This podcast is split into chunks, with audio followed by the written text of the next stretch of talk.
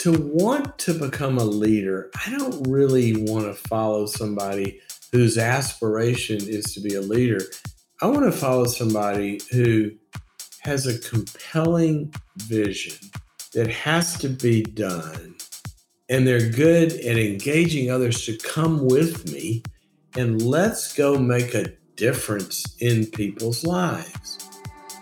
That's Dr. Henry Cloud, acclaimed leadership expert, clinical psychologist, and New York Times bestselling author. So if you want to know if you're a leader or not, turn around, see if anybody's behind you.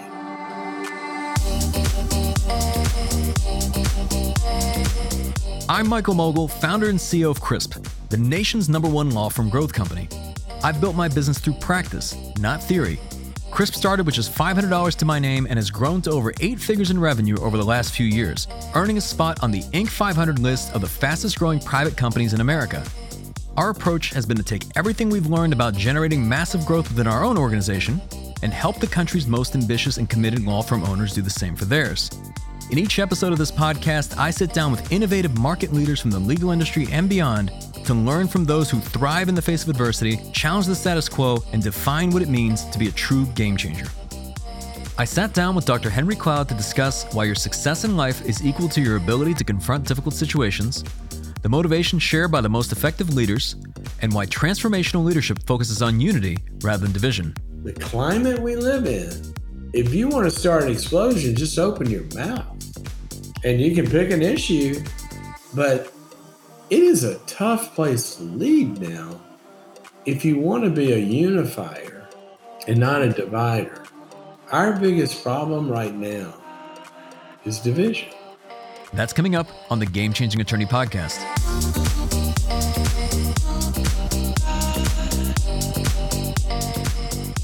Dr. Henry Cloud is a world renowned author whose 45 books have sold over 20 million copies worldwide.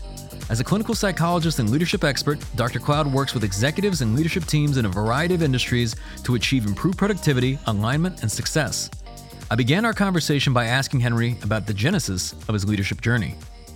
It began by um, I was a competitive golfer and I got recruited to play college golf, and I had I was pursuing that dream, and that's all that mattered to me. I happened to be at that time a, a accounting and finance major, and I always thought if I didn't do something in the golf world, that I would go to law school. So I actually always wanted to be an attorney. And then halfway through, I had an injury and my game was suffering. I wasn't playing well. I had to quit. They couldn't fix my hand. And so then I had a sort of wake up call in life and started studying psychology and a lot of, you know, spiritual development stuff. And I got my life sort of back on track you know, the existential crisis of a 20 year old, right? And so in that, I got really interested in psychology. And then I went into the field of clinical psychology. My first job was in a leadership consulting firm. And so I actually started out as a clinician, but with an emphasis on working with high performers and businesses and CEOs, both in the clinical side and the leadership side.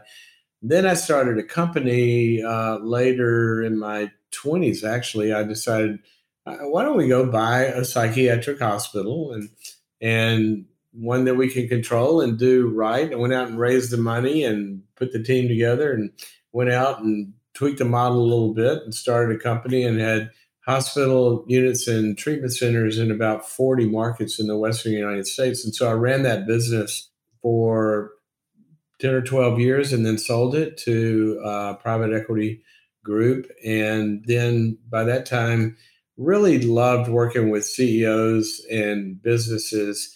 And that would have been kind of late 90s. And that's what I, have had a boutique practice. I work with CEOs of public companies, Wall Street firms, all the way to pretty large, you know, private private entities and enjoy it. I just love working with CEOs and companies and their cultures. So that's the short version. So I read, and I believe this is in your bio, but I wanted to ask you about this. If you could help me this define this, because it says that Dr. Cloud became interested in how clinical psychodynamic ego psychology and object relations theory integrated with human performance past the clinical areas. If, if you could t- tell, elaborate on what that is. I don't know what bio you. That bio must have been written for us like a graduate school or something. But it does get us into kind of what I believe about leadership. You know, when I first went in this field, I was trained in all those schools of psychology. That particular description, that's really about character structure and it's how humans are are glued together. And by character, I don't mean just morals and ethics. That's a that's an aspect of character function, but also emotional intelligence, your ability to persevere, how you lean into crises. Do they excite you? Do you resolve them? Do you get angry and scream at everybody? Do you have, you know, executive functions to be able to finish a project and allocate resources? All that has to do, said in another way, is somebody ready, aim, fire, or they fire, ready, aim. That's a lousy leadership style, but it comes from how somebody's glued together. So I really got interested in if you go to every board squabble I've ever been called into, the CEO and the chairman are at war, or the board's got to remove somebody from a leadership position, or even in departmental squabbles it is just never about it's never about the person's IQ or about their business acumen. It's always about their leadership style and these characterological, the way the equipment is glued together. So I got really interested in the way that human construction interfaced with leadership and getting results. And that's that's kind of what all that means. I got really these fields weren't talking to each other. You go to the leadership literature and you know what? Everybody's got a problem. If you're good at something, you're screwed because you're good at law or you're good, you know, we're talking to attorneys, you're a litigator or, you know, you do M&A or, you know, you do contractual stuff and you're really good and you, you develop an expertise and then everybody comes to you, crap, I got more work than I did. Well, then you take on an associate. Now you got a team. Well, you're really trained to do litigation, but now you're a leader. You got two jobs you were trained for one of them, you weren't trained for the other one. And there's a whole discipline of leadership that is just like learning law. You know, it's just like how do torts work? How do, you know, you got to learn this stuff. And so I looked at all that leadership, which is very important stuff. But then people go out there and try to pull it off and then they find out they're the tool and they're the ones who has to cast vision they're the one who has to create strategy or execute or what if you're conflict avoidant and you got to hold people accountable now we get into the personal issues. So i just really came to believe that those two were i call it the middle space and that's where i hang out in between how humans work and how leadership works and putting those two together. That's kind of how i see it. And, and when it comes to leadership, where do you see most CEOs and business leaders go wrong? They create teams and organizations in their own image, meaning that every CEO, every leader is going to have some signature strengths, right? And they're also going to have some characterological strengths, like the way that they just are as a human, apart from their gift set, right? Some are highly relational, some are more introverted, some are highly confrontational, some are direct, some are more kind of consensus building and all of that kind of stuff. That's just kind of personal makeup. But what happens is when you start to run an organization, there's a there's a reason, and this isn't just CEOs, it's it's people that lead departments and all that. But there's a reason why we use the words CEO as opposed to COO or CFO or CMO or whatever. It's chief executive officer. Now, if you get into the psychology, that is just, I mean, that's that's neuroscience. You have a prefrontal cortex that does something called the executive functions of the brain. All right. Now, easy way to think about this is a German Shepherd just barks, right? you know, the postman comes, FedEx, she just barks. You've never seen a German Shepherd or a Doberman bark and then stop and go, I wonder if that was helpful. Is that going to get me closer to where I want to be on Thursday? Did I bark loud enough? See, they're just running along their patterns. Well, most CEOs, they just bark. They see a crisis, they run in there and they do it. They see an open market, they run in there. And that's how they're wired, which is great except they don't have all of the gifts of the executive functions. See, an executive has got to number one, see something that doesn't exist, a vision. You got to have a desired future state. I, I see a day when this firm has a hundred different attorneys in several different lines, and you know we're changing community. There, there's a vision. All right. Well, then what does your brain do? If I'm gonna, if my brain says I'm going to walk from here to there, the next thing my executive functions do is they they don't just start walking. Your brain can't walk. It's got to pull the talent together. So now I'm going to need a couple legs. I'm going to need a couple arms. And now, okay, I got my team together. Well, you got to motivate that team too. You got to send out impulses and get them going. You got to keep them engaged. So now we start walking. Well, how are we going to get there? Am I going to walk? Am I going to skip? Am I going to ride a bicycle? No, that you come up with a strategy and a plan. Well, you start doing that. What if you wander off? Well, you better be measuring the right things and then holding yourself accountable and then you fix it. That's what an executive does, all five of those functions. Well, I've never met a CEO that had all five of those strengths vision, engaging talent, strategy and execution, measurement accountability, and fixing and adapting. Some of them are visionaries and they just launch off. They wouldn't know a strategy if it hit them in the head. Some people are very strategic and they make plans all the time, but engaging talent, they're not. So CEOs will, they'll try to turn everything into the way they are instead of getting above it and saying, okay, I'm not good at this, but my firm, my company, my business, my department, I got to make sure all these things are happening. And once they do that, then you can fix any of them as long as they're not an idiot. And and I want to talk about how people grow and develop, and, and even the importance before you lead anybody else, the importance of leading yourself. Um, I, I, saw you post the other day that it's hard to get better at something when you think you don't have a problem, and and I'm curious if that's if that's step one in just in that in that self awareness. Well, it's self awareness, but it's also situational awareness, and it's also other awareness. So, you know, it's interesting. I've done a lot around and with the Navy SEALs, and my brother-in-law was a SEAL actually, and and we lost him in 08. He was killed in Iraq. This is this is interesting. When a SEAL lands, you know, they parachute in and they land behind enemy lines.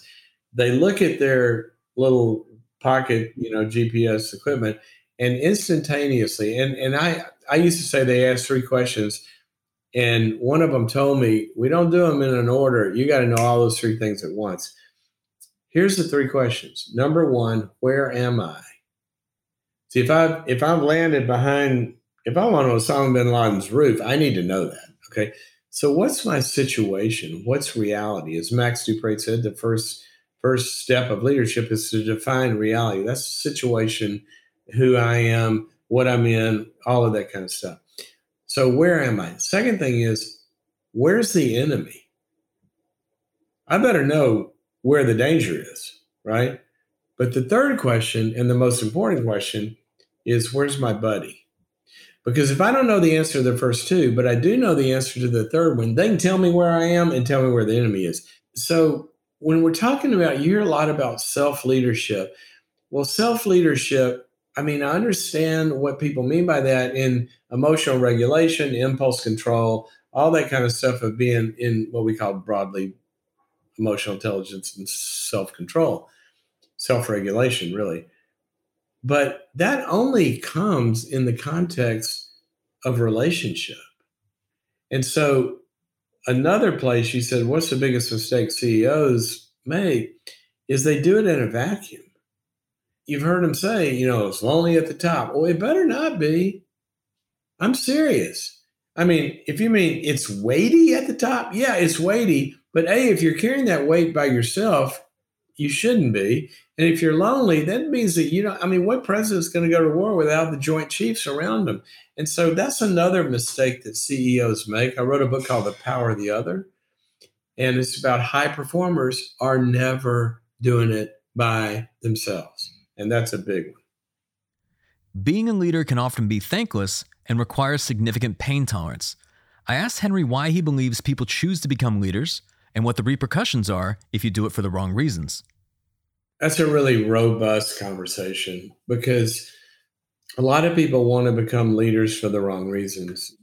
First of all, they have an idealized picture of leadership. You know, I always tell people if you want to become a leader, then you need a lot of problems and a lot of pain. And then you get good at solving those problems. And when you do, then people go, oh, and they give you bigger problems. So you graduate to bigger problems the better you get. That's your future, right? When the president sits down at his desk every morning, they give him a book of really bad, bad situations. So, but they have an idealized, they see the pomp and circumstance. Everybody respects them and they sometimes they're, they're over trying to overcompensate for their own sense of powerlessness or self-image or whatever. So a lot of it can be wrongly motivated. And that's I don't know why. I mean, why would they want to do it? Well, that, that's a reason they want to do it. It's not going to work. Secondly, like you said, to want to become a leader, I don't really want to follow somebody whose aspiration is to be a leader. I want to follow somebody who has a compelling vision that has to be done and they're good at engaging engaging others to come with me and let's go make a difference in people's lives. Now, that's a really good, and it's not even, I'm not trying to be a leader, I'm trying to change something. And when people have a, a, a passion and a belief that it can be done, and they have the competency to do that, then, and they start down that path, you can't they can't not do it. Well they start down that path and and i want to go i want to go can i go? That's that's leadership not i want to be a leader and everybody get in line. So if you want to know if you're a leader or not turn around see if anybody's behind you and in a way you, you kind of look to the root of why would someone become an entrepreneur or start a business and it, I, I, found that when you ask enough why questions it, it, typically comes back to freedom. And and i've heard you say that freedom equals responsibility. If you if you could elaborate on that. Well freedom equals responsibility which ultimately said correctly equals control okay? And i like to make sure that that freedom equals responsibility and control equals love meaning that all three of those have better be equal. So if I'm free to do something, so I start my own business, right? That's an exercise in freedom or autonomy. Nobody's making me, nobody's telling me what to do, nobody's going to tell me what it's going to look like, et cetera, et cetera. I'm going to start this if I'm an entrepreneur. And that's a great drive that that that people have. And the good thing about it is if I'm free to do that, now I'm responsible for it. Okay. Which means if something's wrong, that's my problem, nobody else's. That's real ownership. Okay. But the good thing about taking responsibility in life is if I'm responsible for it, I control it. And if I realize that I'm in control, of what I'm responsible for. That gives me incredible agency, and I'm no longer a victim. So I got my own business. Things aren't going well. Well, I've got to look to myself to what am I going to do to make that different? And that may mean engaging others' help, but still, I got to ultimately, as I the subtitle of one of my books says, I'm ridiculously in charge. And a lot of times people start to play victim and they don't realize, no, look, this is your baby. Whatever results you're getting or morale or whatever it is, you're either you're either causing that or you're allowing it. One of the two. You're either creating it or you're allowing it. That's control. And what an incredibly freeing realization that is. I can actually determine as an entrepreneur I can determine which way we go, what we do, how fast we grow, how fast we don't, what markets we get into, this and the other. Nobody's telling me, nobody's telling me what to do if I'm in control. And if you're, even if you're in a department and you got a good boss, they're letting you operate that day that way within certain certain boundaries anyway. You're empowered to do that. And then the third piece of that is love.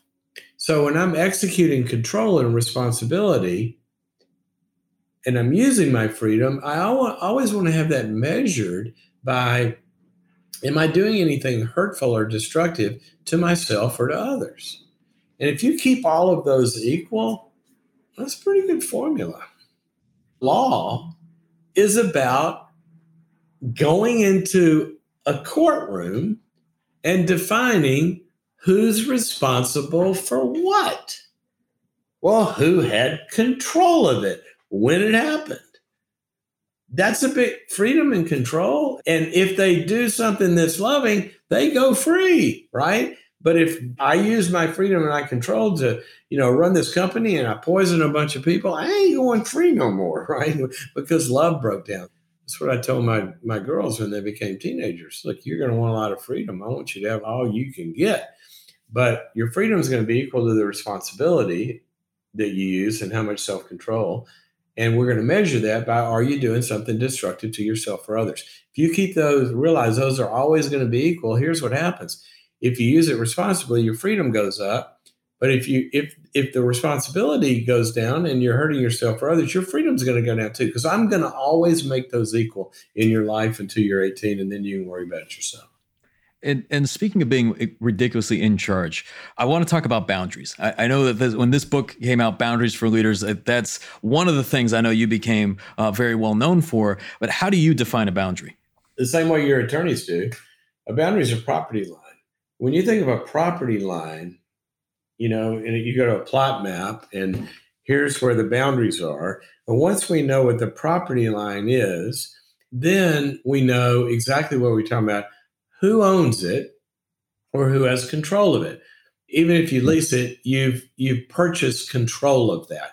You're the you have agency. Okay. So a boundary defines a property line, what I'm in control of and own, and have the freedom to do what I want to with in this certain lines. But once I step over that boundary line, now I'm either a trespasser or I'm a thief or I'm an invited guest because somebody else and I entered into a free will choice at will covenant, right? Both executed are so interpersonally, way we define boundaries are you are a person, I'm a person, you're responsible for yourself, in control of yourself. Okay. You have freedom to do whatever you want to. And so do I. And that's the way relationships work. Now, if I step over the line and I start to try to control you, manipulate you, violate you, hurt you, you can scream foul. And that's where the property line of setting boundaries and limits becomes very, very important, especially in running a business. And and I guess the the final thing I wanted to ask in regards to leading yourself, um, you've said before, then lead yourself in a manner that protects the vision. What, what do you what do you mean by that? So conduct yourself in everything you do and make your choices and all of that in a way that protects the vision. Yes. Now here's the thing: the leader ultimately is the steward of the vision. Okay. It's your vision. Now, that may be the CEO, but it also could be in a department. You know, for example, you work with attorneys. I work with, um, you know, all sorts of companies. And generally, when you're in the C suite, right, when you're talking with the CEO, generally there's a general counsel there. Give you a great example of this. Public company, everybody would know their name. They got a new general counsel, and we're doing an executive team retreat. And we're integrating the new general counsel, you know, onboarding, you know, into the executive team. And I'm talking about vision. And we did a lot of work with not only the company vision for sure, but what's each, what is each vice president or, you know, whatever they call them in this, say, the general counsel, the CFO, the CMO. What's your vision for your department? So here's a great example. We did a lot of work, and this general counsel and his team comes back. This is our vision for the legal department of this big company. We are the people of yes. We are the people of yes. Now, what does that mean? Well, generally, marketing wants to do something, they go to legal. No, you can't do that. R&D wants to do something. Well, no, you can't do that they wanted to be seen and branded. The legal department, you come to us because we're going to work with the law to find a way that you can do what you need to do. We're not just the, the no people. See, that's a vision. And you talk about a change in culture with all of those attorneys. And now we're part of, we're not just the people that everybody's always bugged at because we say no, but we're working with them and we're an integral part of this team to find out how we can go do what we want to do. That's a very different accelerant in a business fueled by the legal department because the, the general counsel was the owner of that vision. And so then what's he doing in all of their meetings is they got a very different flavor and the way they're looking at R&D now is not at now oh, we got these out of control teenagers down there that want to blow up the farm they're looking at these are our partners where we can go make a lot of money together and we can go reach our vision. We can go help a lot of people. Let's go figure out, let's get deep in the weeds with them and collaborate and figure out how we can go do this.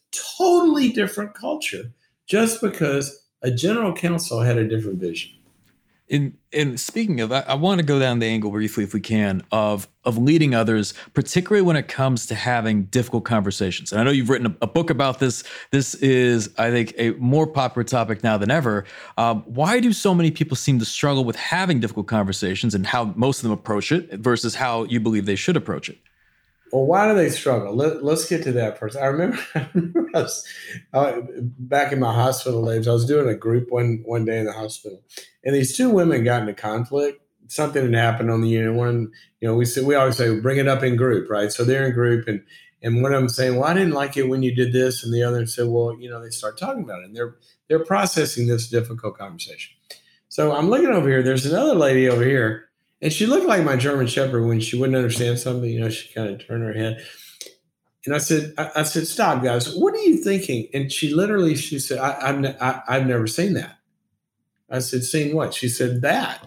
I said, what do you mean that? She said, well, she was mad at her and and she told her and she's listening and they're working it out. And she said, where I come from, I've never seen that. Somebody'd be dead by now somebody be hit on the head with a ski. I have never seen that. So why do we have difficulty? Well, a lot of times people come from training grounds, which is basically a lot of times your family of origin, your teacher, your coaches, all of that. When these patterns and maps of the world are getting formed, you've never seen it go well. You've tried to give feedback. You've seen somebody get defensive. You've seen them shoot the messenger You've seen them never talk to you again. You know, all of this stuff. So a lot of times people are having trouble doing this, but they're coming by it honestly and they've had bad experiences. Secondly, not only do we have bad experiences, but we also lack the skills. You know, you don't have an attorney listening that just read a book on litigation and now they go do it. No, they did mock trials. They had to develop the skills. They had to write briefs that were sent back to them. You know, they had to learn to craft an argument. And so one of the big things that's really, really important that we is do I do I am I walking into a conflict feeling like I have the skills and the ability to move towards that conflict? So bad experiences, lack of skills. And thirdly, we have our own triggers. I mean, every human, you punch the right button and the brain shuts down and the reptile brain leaps into control, which is fight or flight or freeze.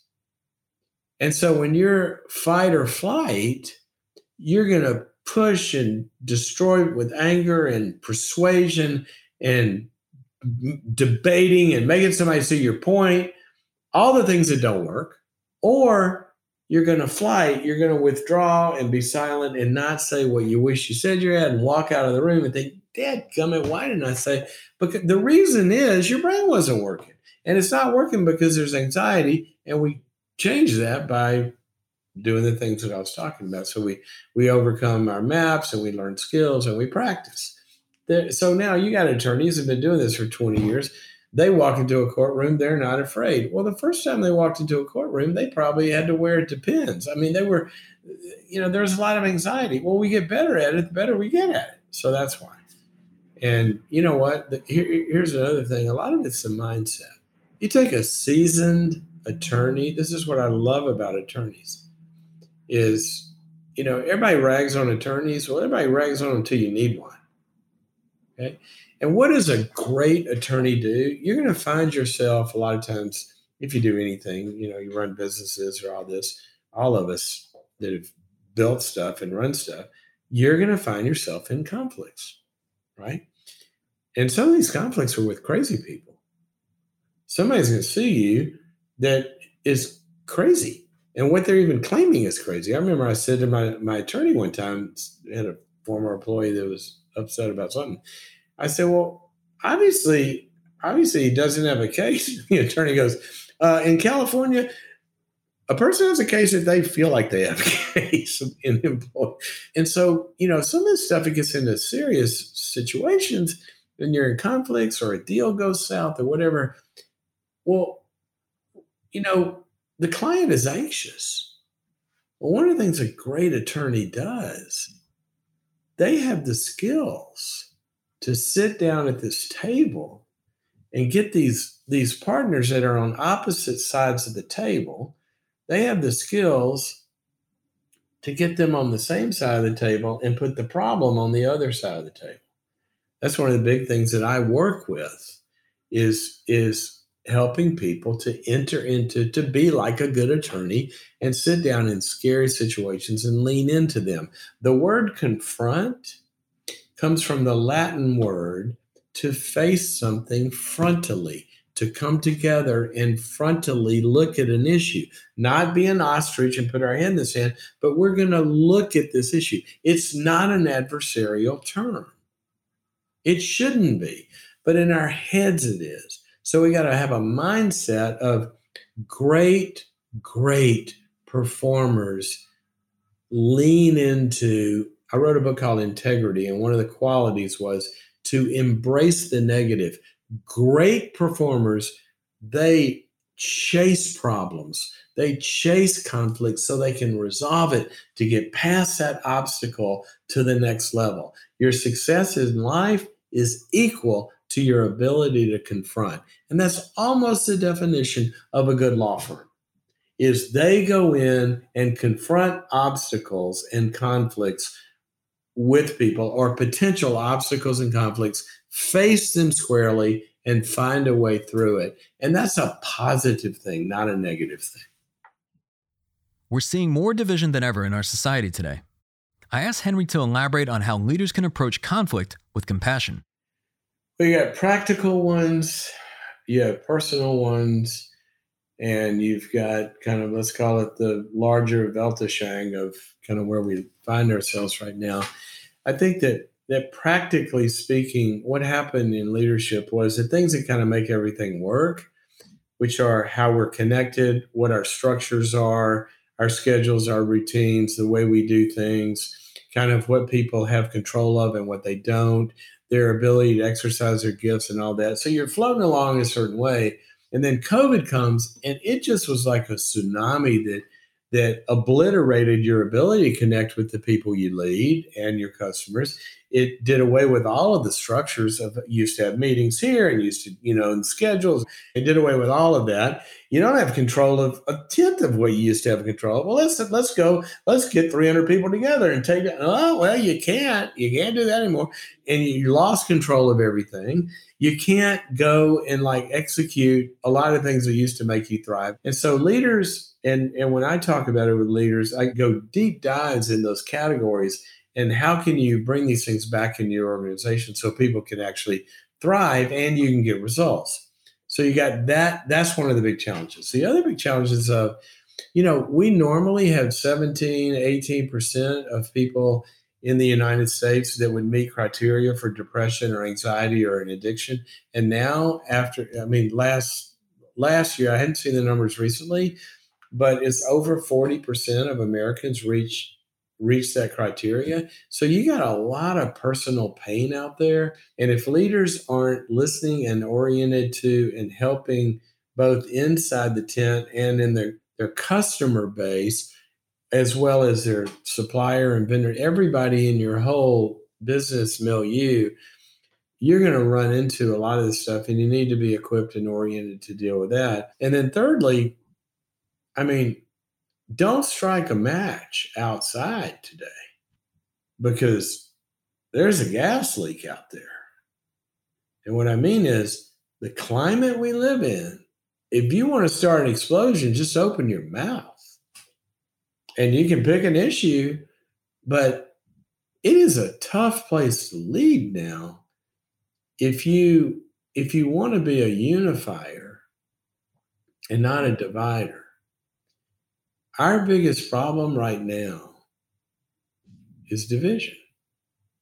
And you see it around executive teams, you see it around families, you see it around extended families, you see it in companies, you see it in the society where if we if we can't find leadership so you got people of, you know harvard defines a difficult conversation as when you have something that really matters the stakes are high you have high emotions about it and you have different perspectives. That's when you have a difficult conversation. All right. Well, that's where we find ourselves on a multiple in multiple issues. So take COVID, take vaccination, take, you know, masking, take whatever you want to take. The stakes are high. It matters whether or not somebody gets this thing. It matters. Stakes are high. The business stakes are high in how you handle whether we open or where we go. The stakes are high. Number two, the emotions are high. This is not a neutral topic. And thirdly, there's different opinions. You put those two together, you have a combustible like array of stuff. Now, when I go into a situation like that, because my job a lot of times is to whether it's boards and CEOs or departments or executive teams or whatever, my job is to take all of those ingredients, as are a lot of your, your attorneys, to take all of those ingredients, okay, and rearrange the way we're putting the molecules in there to where it comes out with something that doesn't explode is kinetic energy to drive something positive forward. That's what a good facilitator does with a difficult conversation. So, what we need out there right now and what we need inside is we need leaders that, that are able to take the divide and sit above it and are transcendent to the positions, but they're united or they're leading towards the higher purposes and the higher goals and be able to bring those positions together to get to the mutually desired upon result. Okay. And we don't have leaders like that a lot of times. We have leaders that fuel the divide because this greatest psychological tool, one of them, the bad one, the greatest bad one, is the victim, persecutor, rescuer triad. And that's when you, when and leaders do this all the time, they'll they'll take a group that feels like they're victimized or they will convince them that they are. And these are the bad guys over here. And I'm going to step in and be your rescuer. Okay, so now I'm in power, right? Well, that's not what a good leader does. A good leader transcends the divide and pulls everybody into unity. Now, in that, they will execute justice if somebody's getting victimized, they won't allow that. Okay. But they they will execute it in a way that also tries to to redeem the whole picture. And we don't have a lot of that happening right now. We got division upon division upon division. We need transcendent leadership that can bring people back together.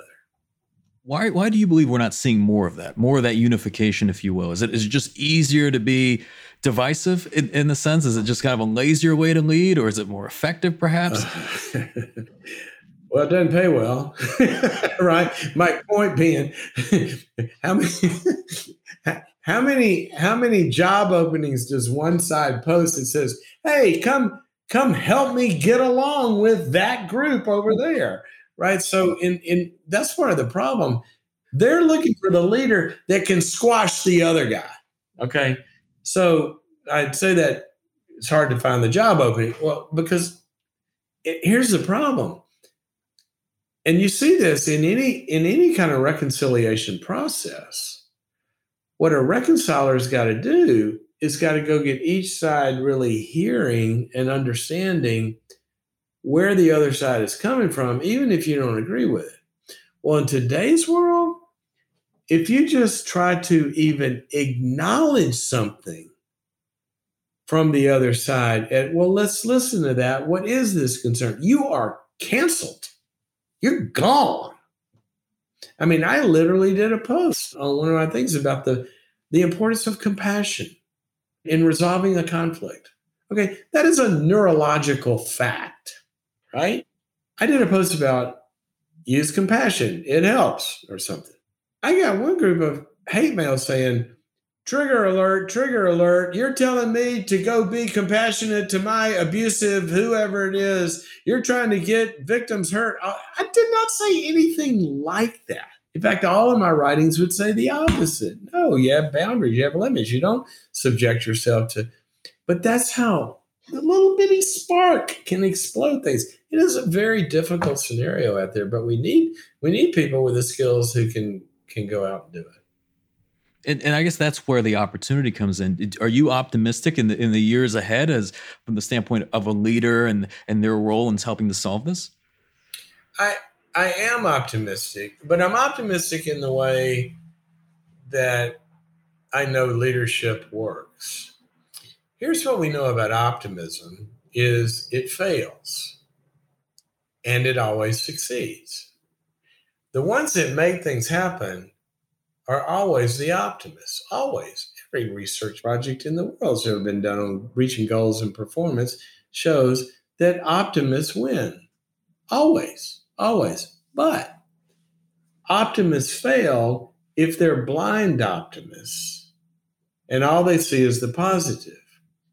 It's like, what's it, General Stockdale that said, basically, a leader is going to accomplish great things when number one, they have the 100% conviction and belief and hope that yes, we can win, we can beat this, aligned with 100% open eyes and embracing of how hard this is going to be and what the obstacles are. When the Navy SEALs are commissioned to go, you're going to go get this guy. If they don't believe and have hope that they can do that, it's a no go. It's a no go. They don't do the mission.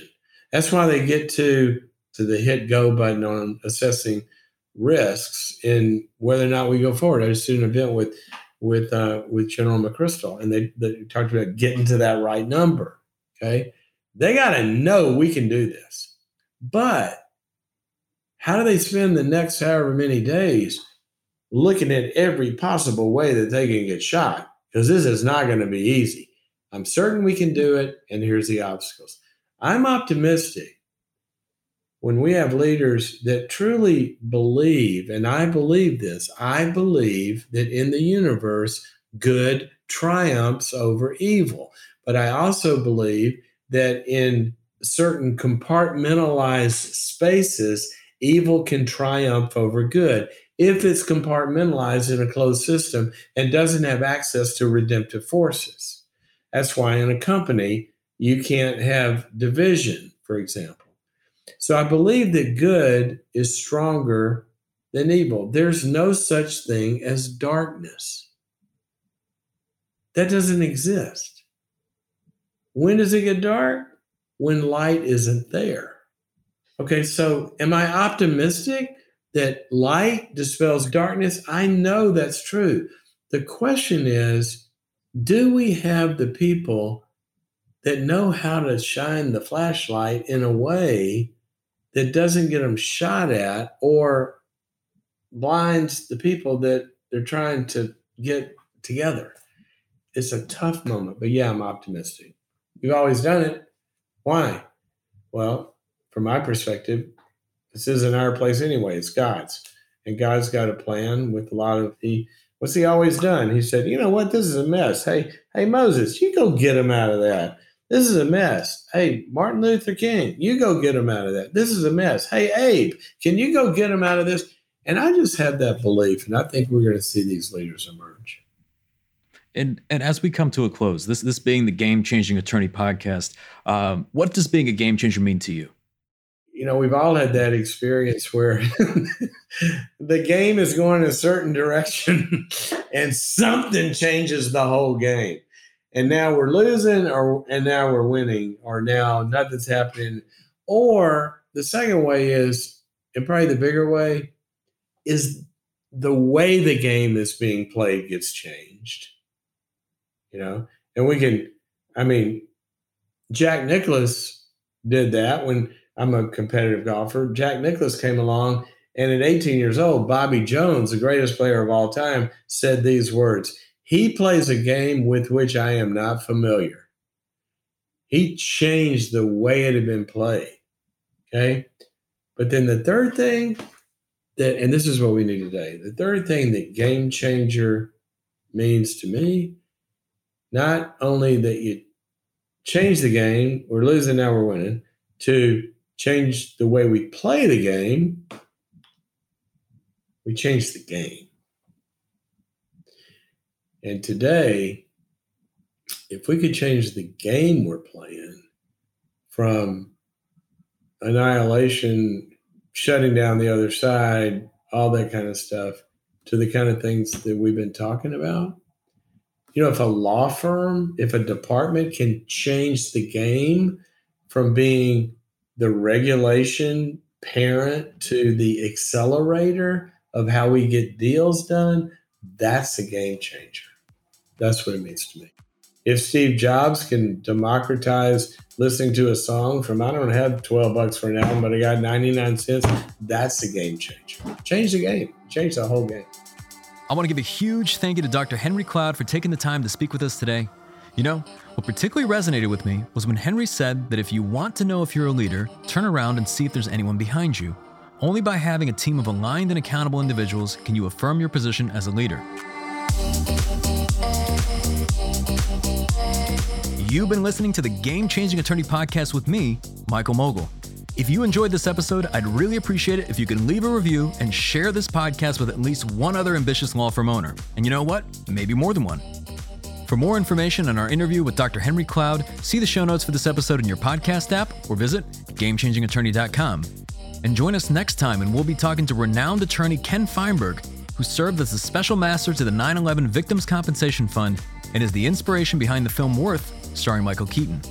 Money is a pretty hollow substitute for death or life altering injuries. And the idea that you would provide a mother and father who lost a son at the World Trade Center, you provide them, you know, $3 million and expect thank you? Justice? No.